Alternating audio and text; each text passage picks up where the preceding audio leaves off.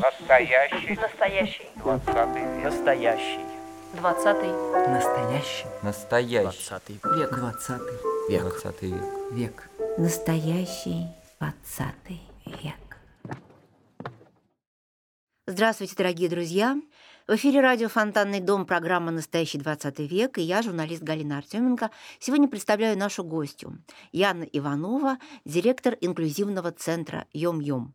Здравствуйте, Ян. Здравствуйте, Галина. Вообще у нас сегодня с Яной замечательная встреча. Мы не виделись 15 лет.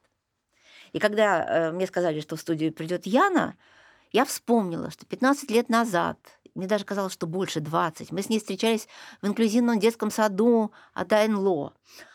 И вот я сейчас захожу в студию, Яна говорит мне, здравствуйте, Галя. Знаете, это была такая радость, честное слово. 15 лет не виделись, живя в одном городе. Надо же так бывает.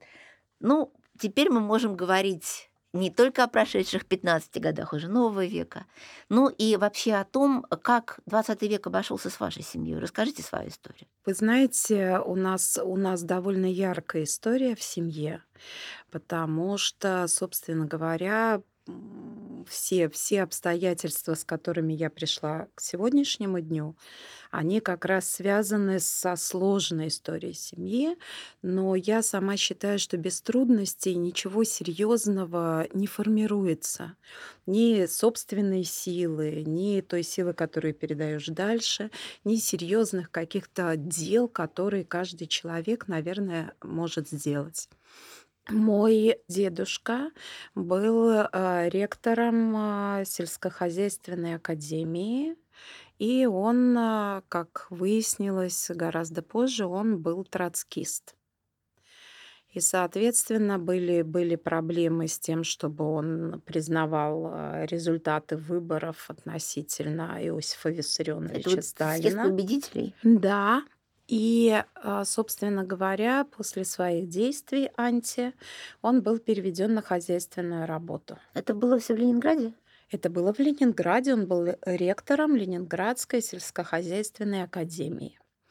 И а, когда моя бабушка, она была очень красива, она переехала в Ленинград из Пензы, она устроилась туда на работу секретарем. И они друг друга полюбили. И родилась моя мама в 1934 году. Родилась она в день смерти Кирова. Убийство Кирова, да? Вот Да. И. Киров, а, мой дед э, с Кировом были друзьями. Они вместе делали революцию в Баку. И, собственно говоря, маму и назвали Кирой. Правда, подлиннее, покраше, видимо, как тогда казалось, Киролиной. Но она любит, чтобы ее называли Кирой. И, собственно, когда маме было два года, мой дед был на, в полях э, от академии, и его там арестовали и расстреляли. А А место смерти и место расстрела Ничего не неизвестно. известно. То есть увезли и всё. Ничего не известно, и что он был расстрелян очень сложными путями, стало известно. И бабушка, даже если из нее пытаться было как-то выговорить, достать, она не говорила о всем том, что она пережила. Максимум, который она могла сказать, это что то, что кажется вам трудностями сейчас, как бы и не особенные трудности. Говорила мне в юности, юность вообще такое время переживаний всего. И а, бабушка осталась одна с мамой, со своей мамой, которая никогда в жизни не работала, и со своей бабушкой. То есть это моя прапрабабушка, которая была парализована. И она была очень красива, и следователь... Мамина мама. Мамина мама. Моя бабушка была очень красивая. Это сыграло важную роль. Следователь в нее влюбился. Следователь по чему делу? Следователи, они же должны были быть высланы как э, члены семьи изменника Родины. Мгм. Это был Кировский поток. Да, и их не выслали. Он написал в деле, что она не жила с мужем и как прикрыл собой. И семья осталась в Ленинграде. То есть он прямо так, вот такая история. История, история очень мощная. Также семья моя еврейская, и несмотря на то, что не прошли те годы, в которых это было опасно для жизни, но тем не менее бабушка, бабушка соблюдала по максимуму то, что было возможно, и даже в блокаду она ходила в синагогу, она пережила блокаду, она работала на 10 работах, чтобы содержать всех. И такая деталь в истории уже моей мамы, которая влюбилась, в которую влюбился румынский студент в ее студенческие годы. И вся семья встала и сказала, что ты не имеешь права нас всех ставить в риск, выходить замуж за иностранца. И они вынуждены были расстаться. Вот, наверное, такие важные вехи истории Кажется, что я просто поперхнулась, но возможно, что сама история так во мне Ну да, это на вспоминается. Да, Да. все закашлялись. Так а сейчас бабушка... Бабушка умерла. Бабушка умерла в 87 году. Э, Соответственно, дедушку я своего никогда не знала. А мама моя, слава богу, жива. Она работает. Она профессор э, Петербургской консерватории. Она учит студентов. Она может сказать любимому внуку, который звонит, что «Извини, пожалуйста, я очень занята, я не могу сейчас с тобой разговаривать». Она работает и в интернете, она работает и очно, она пишет книги, проводит конференции. Я очень ею горжусь, очень ее люблю и надеюсь, что а, она еще долго будет с нами. Она живет самостоятельно, отдельно. Она большая молодец. Яна, скажите, пожалуйста, а каким образом а, вы решили заниматься вот тем, чем занимаетесь? Как вообще человек приходит к необходимости, к интересу к инклюзивному образованию? Э, Ведь тогда, когда это все началось, на это специально еще не учили. На инклюзию, к сожалению, очень мало учат и сейчас. Уже учат, но не так много настоящего опыта. К сожалению, сейчас, и меня это очень задевает, очень часто инклюзией называют работу с теми самыми детьми с особенностями развития, которых мы хотим видеть включенными в нормальную жизнь, общую жизнь. Соответственно, эта общая жизнь должна быть так устроена, чтобы им было место чтобы они могли вступать в коммуникацию, взаимодействовать, чтобы, чтобы общество и среда были к этому пристроены. Доступная среда, например, для тех, кто на колясках. Эта история развивается, слава богу, уже давно. Не так, чтобы мы уже полностью преуспели. Но вот то, что касается людей не со сложностями или не только со сложностями в передвижении, а со сложностями в коммуникации, со сложностями в речи, в языке, в поведении. Для них еще этот процесс только начинается. И сейчас очень часто инклюзией называют именно работу с особыми или особенными. Мне это больше нравится, чем термины другие. Но это дело вкуса. А хочется, чтобы инклюзия была именно инклюзией.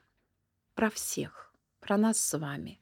И нет такой особенности у особого ребенка или особого взрослого, которой не было бы у нас у людей без таких серьезных. Просто у них оно собрано, эти особенности собраны в тот букет, который мешает им справляться с жизненными задачами так же, как те, у которых их нет.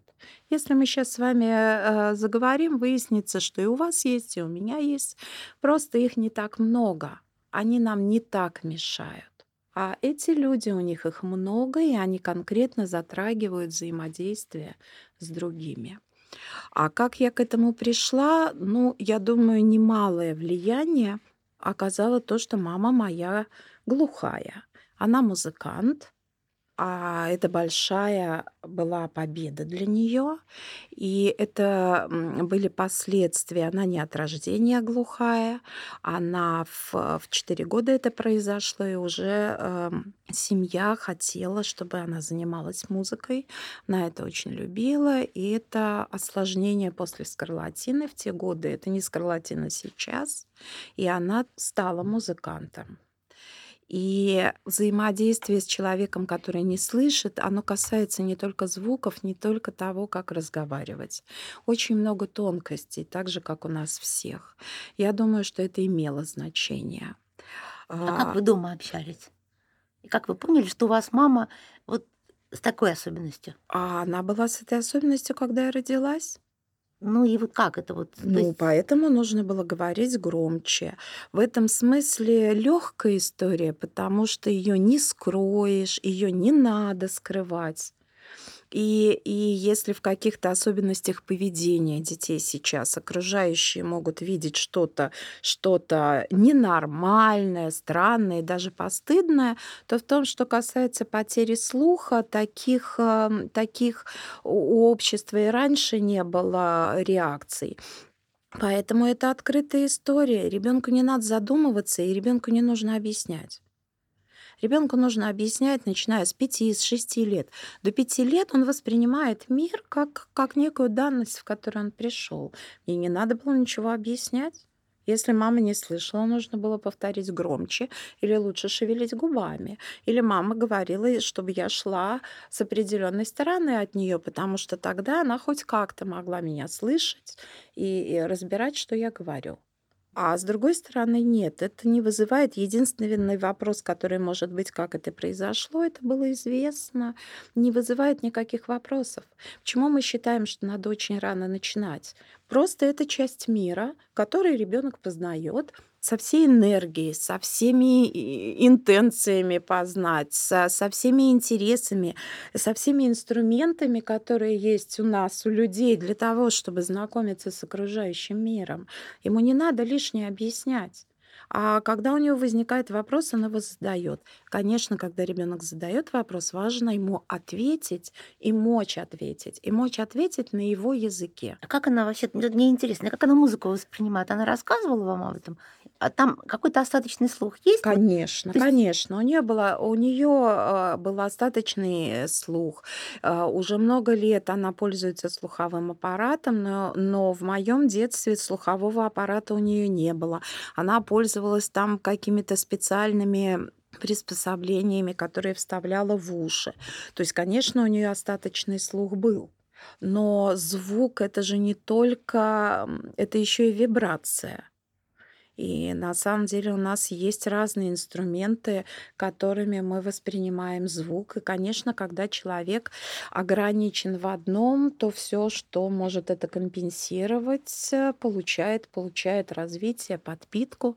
И это такая прекрасная сторона нашего биологического А на устройства. чем она играла? На чем она научилась А, играть? Она, она играла на фортепиано, но в определенный момент как бы она не могла, было понятно, что она, э, тогда этого слова, конечно, не было, сейчас я его очень не люблю, слово карьера, но что она как пианистка далеко продвинуться не сможет, у нее маленькие руки, вот э, были такие сложности, но она настолько плотно была привязана к музыке, моя мама стала теоретиком, и она преподает теорию музыки, и она развивает, и у нее замечательные совершенно наработки.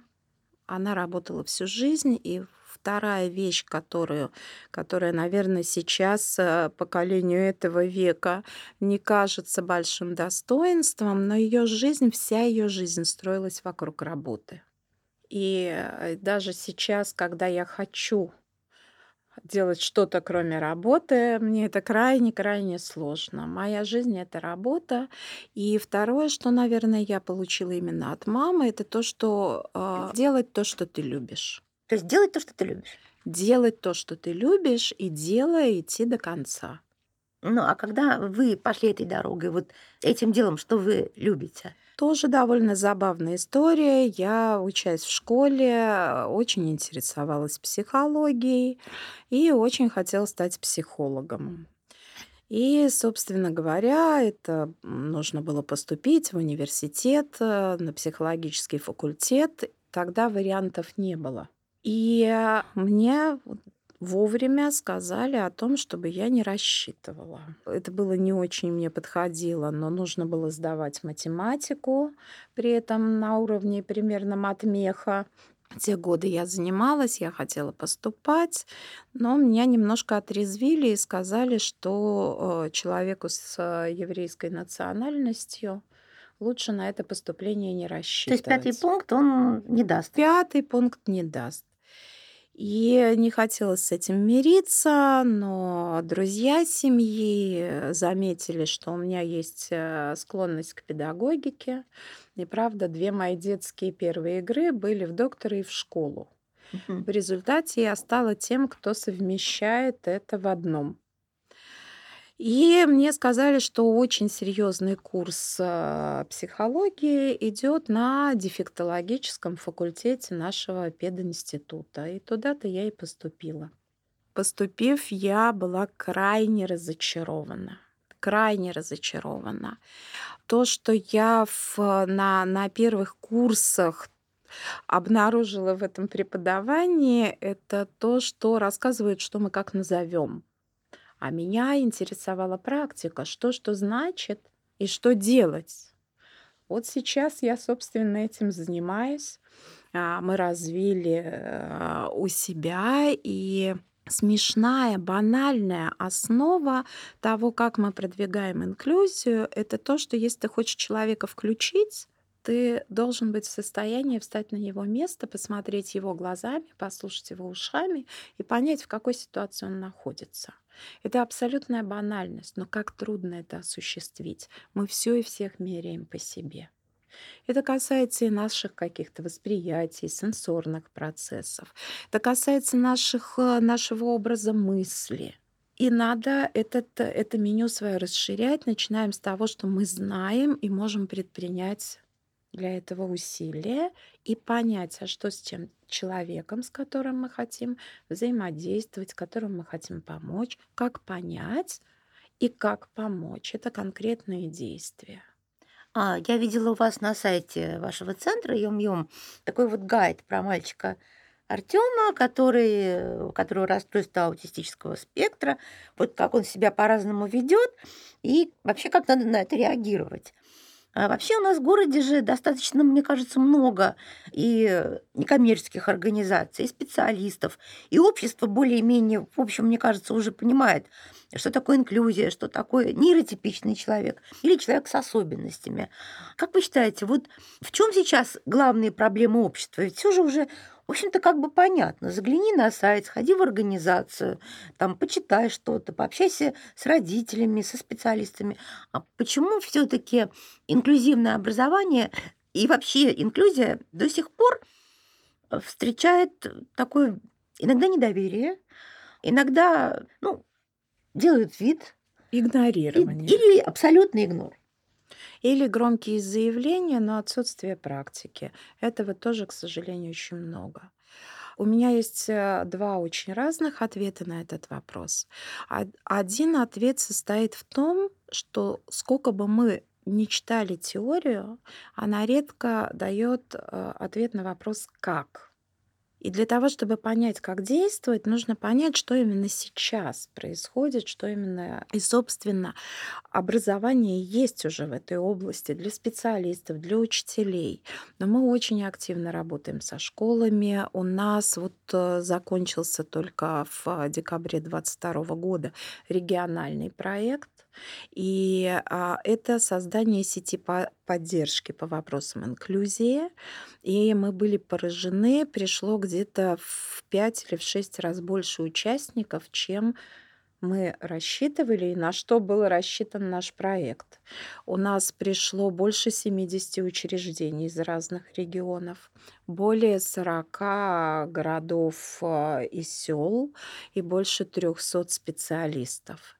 И зарегистрировались на проект э, эти количества в течение первых двух дней. Мы только выложили лендинг. Мы не делали никакой рекламы проекта практически. То есть у людей огромный запрос. Чем отличается то, что мы делаем в этой области? Мы как раз и пытаемся решить эту проблему как. Как и, и как взаимодействовать. Как понять, что именно ребенку трудно? Как понять, что мне трудно? Как разделить эти трудности, как помочь себе в своей трудности, как помочь ребенку в его трудности. Какие инструменты вы предлагаете? Вы знаете, в инструментах мы не открыли ничего нового, и, и не секрет, что здесь в России мы не впереди всей планеты в том, что касается инклюзии и нормальной жизни людей э, с особенностями. Мы не открыли ни одного инструмента, но мы их приспособили, и мы систематизировали внедрение. И, собственно, чем сейчас занимаемся, в чем помогаем школам. Сейчас пришла совершенно замечательная петербургская школа. Это школа под номером 691 в Невском районе. Школа с углубленным преподаванием английского языка. Это инклюзивная школа.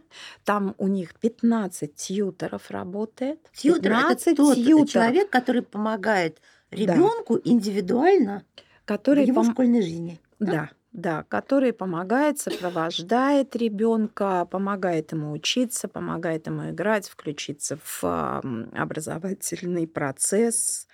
Э, 15 тьютеров. И эта школа, это школа из разряда тех, которые говорят, у нас очень сильная программа, идите не к нам, что вы у нас тут будете делать. Эта школа инклюзивная, они принципиально берут детей, и сейчас они пришли к нам.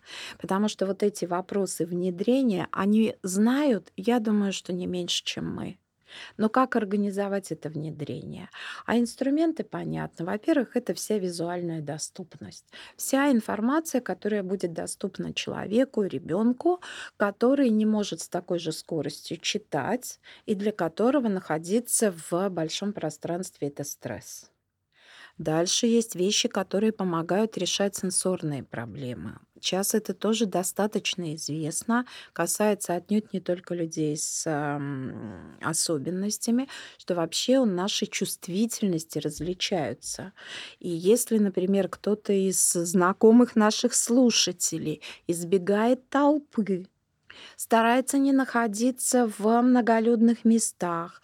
Это первый признак того, что у него есть повышенные чувствительности, что он слишком чувствителен к звукам, запахам, что, может быть, у него есть какие-то вопросы с вестибулярной чувствительностью. Ведь люди — это источник, э, мощный источник звуков, запахов, движений, информации. И это, опять же, касается всех. У нас есть какие-то особенности. Бывают люди, у которых, наоборот, какая-то из чувствительностей понижена. Думаю, опять же, что у каждого слушателя найдутся знакомые, которые все будут брать в руки, находясь в гостях, то, что лучше не трогать, Мгм. которые И крутить пуговицу у крути- соседа, крутить пуговицу у соседа, будут э, слишком громко говорить, обниматься. обниматься и обниматься с теми, как бы не обращая внимания, насколько это уместно другому человеку. Есть такое дело. Есть люди, которым стараются ничего не рассказывать лишнего, потому что человек э, не сможет понять, где уместно, где неуместно. Интерпретирует все по-другому. Да, да, да. Да, есть У такое. каждого есть такие знакомые. Тем не менее, они справляются. Но когда ребенок с особенностями приходит в школу, мы, мы должны рассчитывать на самый, как бы, самый ограни... вариант наибольших ограничений. И тогда любой человек встроится. И вот этому мы, собственно говоря, ну, учим в какой-то степени, просвещаем, хотя в целом мы именно инклюзивная организация, а не образовательная. Мы делимся своим опытом, и он запрошен. Он запрошен. И мне кажется, что ситуация сильно сдвинется тогда, когда любая школа, любая библиотека, надо сказать, что библиотеки очень много шагов сейчас совершают, прямо очень много шагов для того, чтобы комфортно в их стенах и в их программах было самым разным детям, людям. Они готовы учиться, они готовы организовывать свое пространство, опять же, не в физическом плане, а не только в физическом плане, но, скажем, в плане информации. А музеи, кажется, что когда в каждом месте будет набор этих инструментов, социальная история, карточки, возможность заранее познакомиться, сотрудники, которые не пугаются, не чувствуют себя неловко, не сердятся, когда ребенок или взрослый ведет себя не совсем обычным для них образом. Это очень важно. Реакции сотрудников, их умение общаться, потому что мы привыкли, особенно места для интеллигентных людей, учителя, сотрудники, работники культуры, такой немножко советский термин, а, но он существует еще. Это люди речи которые привыкли много говорить и много объяснять. И это автоматизм. И как? И они будут объяснять 25 способами, а этому человеку нужно просто показать. Арсенал того, что мы можем передать лицом, жестом, он огромен. И это ясный язык для любого человека. Да, да, да. Термин ясный язык, шведский, кстати, термин, да. Я помню, когда еще вот там лет, наверное, ну, 20 как раз назад это все стало внедряться, вот шведский опыт стали перенимать. Говорим на ясном языке, что людям с особенностями иногда нужен вот другой язык, да. Язык тот, который мы называем ясный, не просто упрощенный, а ну вот этому даже как-то обучали. Это очень важная история, конечно. А у нас, кстати, в нашем музее все это есть. У нас сайт приспособлен для этого. Мало того, что вот у нас есть подъемник. Это, кстати, первый городской музей в Петербурге. Не федеральный, а городской. Федеральный в этом смысле мы не трогаем Исаки и прочее, а городской, который обзавелся подъемником. Вот. И у нас обучены сотрудники, у нас проходило обучение э, все сотрудники. Между прочим, Антон тут рядом нам помогал в этом, да. И на сайте у нас есть вот э, как быть, если приходит к нам особенный человек и человек с расстройством аутистического спектра, и вот совсем недавно вот у нас э, уехал наш сотрудник Алексей Мазуров, э, человек на коляске, удивительный экскурсовод, удивительный человек творческий. Он у нас очень много сделал для того, чтобы музей стал более френдли. Но действительно вы правы, иногда лучше просто показать. Я бы добавила, ясный язык — это прекрасная история, не такая простая, как кажется.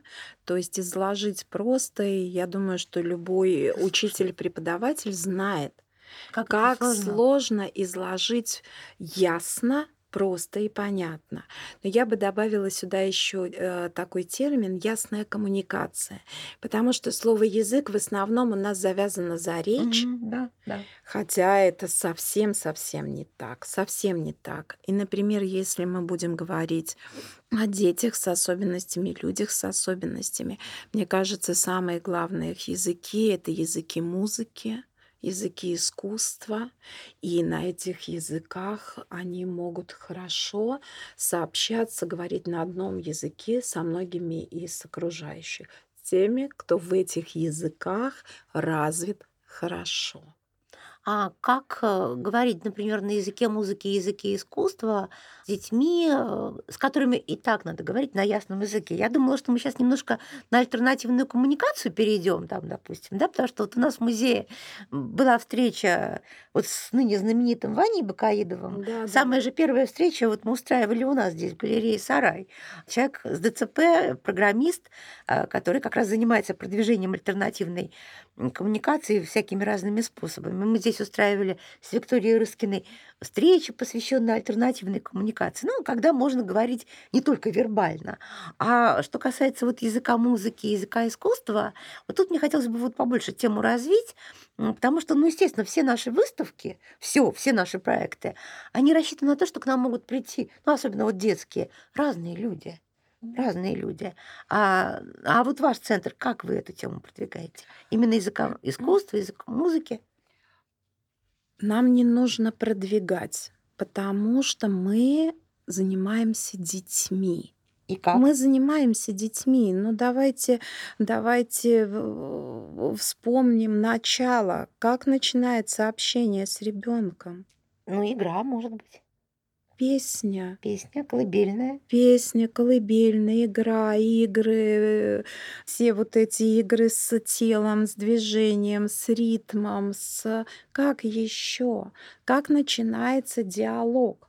Диалог с ребенком начинается, ну, например, тогда, когда ребенок, многие мамы вспомнят этот прекрасный, в кавычках, момент, когда ребенок начинает выбрасывать из кроватки игрушки, а мама должна поднимать. Это можно бесконечно делать. Ребенок может это делать бесконечно, а мама столько, сколько у нее хватит терпения. Это же диалог. Ну да. Это диалог, взаимодействие это диалог. Это не, не язык речи. И игра это искусство. Игра это искусство. Это не, не просто то, что первое приходит в голову по правилам, спортивные и так далее. Игра это искусство, и в конечном итоге мы можем видеть это в театре. И театр это искусство, это тот язык, который... А как? А литература? А литература? Это же не, не, не только и не столько про речь. Как передаются смыслы? Это язык искусства. И ты не можешь общаться с ребенком без этого. Но представьте себе, что мы просто передаем информацию. Что из этого будет? Любой тот же учитель-преподаватель знает, что ты не можешь хорошо передать знания, если туда не включены эмоции. Посмотрите на мощных лекторов, спикеров. Они будут шутить, у них будут модуляции голоса, они будут э, ассоциации э, приводить. Куда ты денешься без этого языка? И с детьми мы интуитивно минимально используем речь, потому что они еще только в процессе освоения. Нам нечего продвигать, нам нужно только дать больше места больше места, изменить соотношение. Опять же, у нас очень, к сожалению, распространена точка зрения, что мы детей учим, что мы им даем, передаем знания, но ведь мы можем это делать только тогда, когда ребенку есть чем и как брать. Дети учатся сами. Попробуйте, идите, научите ходить ребенка. Я имею в виду маленького ребенка, не ребенка с особенностями, когда это происходит не так и в другом возрасте. Идите, научитесь сидеть, расскажите, как сесть. Но мы это постоянно делаем с теми, кто старше. Ребенок учится сам. Он сам учится говорить, он сам учится понимать речь, и нам нужно присоединять что-то еще только тогда, когда. А ребенку все нужно исследовать. А в обычной ситуации, которую всем хочется пожелать, это, кстати, не зависит от, от а, именно наличия отсутствия особенностей, нужно только убирать, потому что ребенку все интересно. Если мы хотим научить ползать, мы получим э, влить что-то в это то мы положим ребенка на пол, и то, что ему очень интересно, мы немножко подальше положим. Чтобы он дополз. Поэтому больше места дать, больше места дать а, реальному опыту, чувственному опыту, больше дать место языку искусства и а, меньше, меньше оставить тому, что связано с речью. И в речи, конечно, хорош ясный язык. И это касается любого ребенка. Нам ничего не нужно продвигать. У нас а, то ли 4, то ли 5 театральных групп. У вас в центре? У нас в центре. Кроме одной, они семейные. То есть вместе с ребенком должен быть еще один член семьи, старший брат, сестра, родители, бабушки, дедушки. Это великолепная история. И играют ребята, они все группы у нас инклюзивные. Нет ни одной, чтобы там не было детей с особенностями. И совершенно потрясающе, какая создается, какое пространство. Вот это пространство театральное, это пространство игры. И дети, которые много чего не могут, в этом пространстве абсолютно органичны. Они в нем существуют, они в нем передают.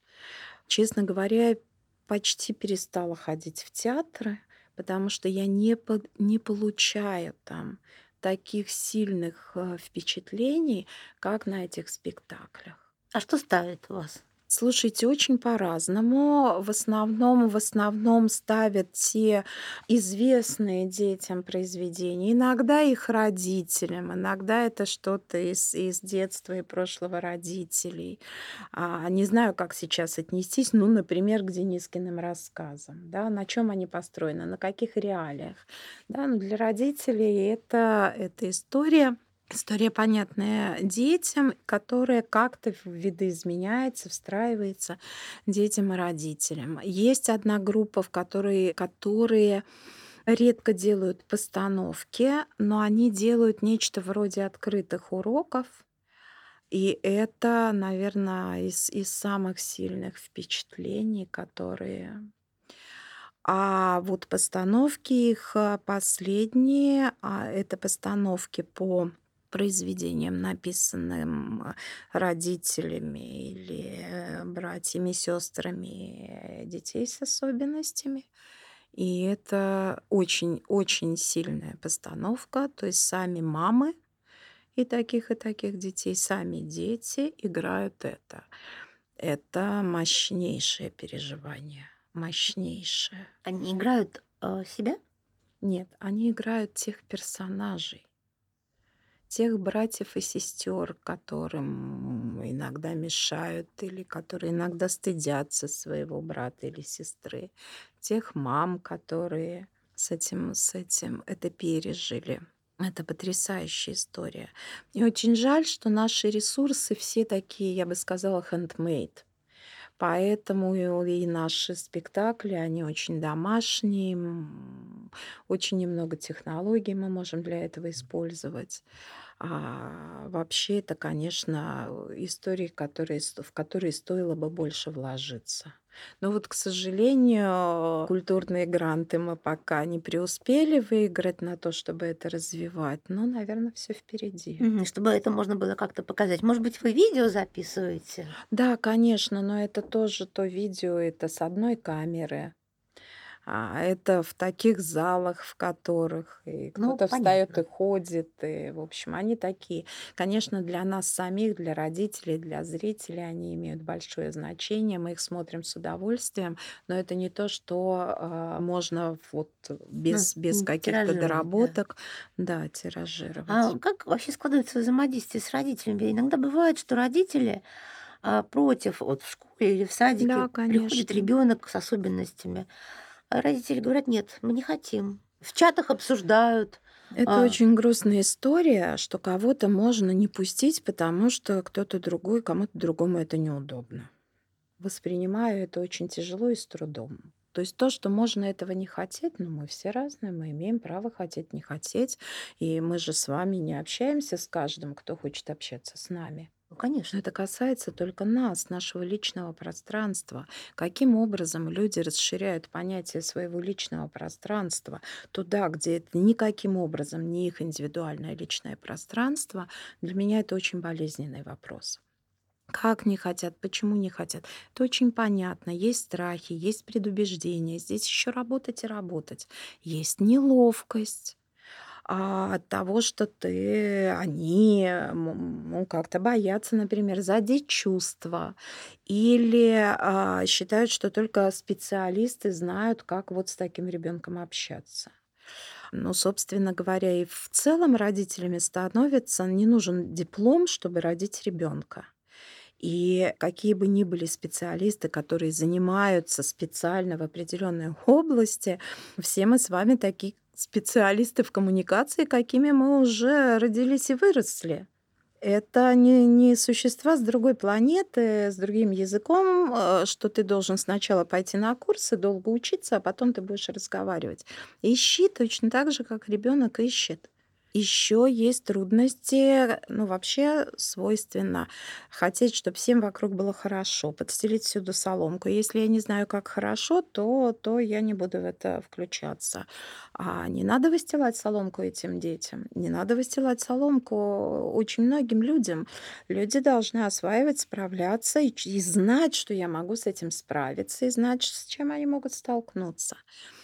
Поэтому, да, конечно, это присутствует очень много. И только сегодня я веду несколько групп, и родительских групп, ресурсных, поддержки. Только сегодня, в наше время, совсем не в 20 веке, когда просто не было, не было а, мысли о том, что ребенок, э, вот есть коррекционная школа, Вот изволите туда туда. да. Коррекционная школа устроена од- одним образом, в основном она была устроена, кроме школ коррекционных для людей с нарушениями речи, слуха, а, зрения. а Дальше, дальше люди с ментальными или умственными нарушениями. Ничего, и если только ребенок не вписывался, домашнее обучение, к сожалению, это тоже очень больная для меня тема. Да. Домашнее обучение, степень, с которой э, у нас это распространено, как на это уговаривают родители. Как можно, э, ну, например, никто не хочет быть э, арестованным и посаженным в тюрьму. И иметь ограничения, почему мы можем кому-то этого желать, рекомендовать, еще рассказывать, что это будет хорошо. Почему жизнь должна быть замкнута? Кто должен быть с этим ребенком? Хорошо, сейчас есть и пособия, и некоторые родители сами это выбирают. Но эти пособия не те, с которыми ты будешь, э, будешь удовлетворен и будешь иметь полную жизнь, насыщенную. Это э, минимум минимором. Почему мы должны э, лишать нормальной жизни кого-то, потому что мы не знаем, как их научить, как с ними себя вести? Да, только сегодня я слышала о том, что подходят на мероприятиях другие родители и говорят маме, что уходите отсюда со своим больным ребенком. Я не хочу, чтобы мои дети это видели. Ну вот несколько громких случаев было вот у нас э, это все Да, к освещалось сожалению. в средствах массовой информации, там уходите с, Да, да, да, с да, детской да. площадки, мы вас видеть не хотим, вплоть до скандала, действительно. Ну вот э, это уже кажется Я вопиющим хочу совершенно. сказать, это кажется вопиющим и повторяется каждый каждый день, я боюсь, что. Но а, те характерные скандальные истории были связаны с тем, что там были не сами родители этих детей, тех детей, которых хотели удалить подальше, а сотрудники. Что переживает мать? Мать, когда ей это говорят. Это может произойти на любой площадке. Там это были сотрудники, и поэтому это замечательно, что история стала громкой. Она должна учить людей, эта история. Но в повседневности это никуда не девается, никуда не девается. А как ваши родители приходят к инклюзии? Ну, понятно, когда у родителей ребенок с особенностями, им хочется практически всем его как-то интегрировать, там, чтобы он был в социуме. А те родители, которые, у которых нейротипичные дети, да, вот такое слово выберем, как они э, приходят к вам, что они несут, какое, какое у них желание? Мы очень избалованы. У нас совершенно замечательные родители. И именно потому, что родитель, который приводит к нам своего ребенка, он знает, куда он его ведет, и он это выбирает. Никто не приходит к нам никак на аркане. Они нас выбирают. Есть часть родителей с широким кругозором, для которых именно важно. Для них а, инклюзия — это признак того, что мы современные, что мы владеем продвинутыми подходами и что их дети получат кусок вот этого, ну, здесь, к сожалению, можно называть общество будущего. Надеюсь, что эти дети его, его построят и организуют. Еще есть часть родителей, это люди с тяжелым опытом взаимодействия с а, нашим социумом, которые сами сталкивались с какими-то сложными ситуациями. Ну, тоже сейчас популярная тема, совсем не готов в нее углубляться, например, буллинг. Да, школьный буллинг, да. Школьный буллинг, и это было всегда, и в 20 веке, и прекрасно, и мы смотрели «Чучело», Да. и это было очень сильное переживание. Это не связано конкретно с особенностями. Люди имеют свой разный опыт, и через этот опыт они могут приходить к тому, что если они придут туда, где инклюзия, то ни они сами, ни их дети с этим не столкнутся, по крайней мере, в каком-то таком повреждающем масштабе. Это, мне кажется, основное Третье, если это все пересекается и в одном человеке может совмещаться. Мне кажется, что к нам приводят детей самые самые трепетные родители и увлеченные родительством, но без перебора. Перебор э, я расцениваю, когда ребенка никуда не отдают и стараются как можно больше провести с ним времени Мгм. сами, как можно больше дать ему сами родители. Это, на, мне кажется, перебором, который уже ребенка ограничивает. Хэштег «Я же мать». Я бы сказала только мать. Мгм. Когда вся жизнь семьи построена исключительно вокруг ребенок в самом-самом центре, что тоже, мне кажется, слишком большой нагрузкой. То есть к нам не придут те, кто не готов отдать ребенка, например, в детский сад. Мгм. А это уже готовность, что ребенок начинает свой собственный путь в, в сообществе, в социуме, среди других э, детей, э, взрослых, научается подстраиваться, научается планировать, например, то есть понимать, что, что сейчас может в следующий момент произойти, обучается тому, почему мы вообще считаем такой важной для польза обычным детям от инклюзии не поддается описанию. Потому что и для особых детей, не только для обычных, взрослые не могут дать того, что могут дать дети. Мы стараемся говорить и действовать как надо. Мы очень много прячем, в том числе от самих себя, своих настоящих желаний переживаний. Все это выходит вовне очень странным образом, сигналами и посланиями. Мы не можем, взрослые, научить ребенка. Дети учат их своими естественными, искренними детскими реакциями, действиями, словами. Невозможно дать ребенку то, что дают другие дети.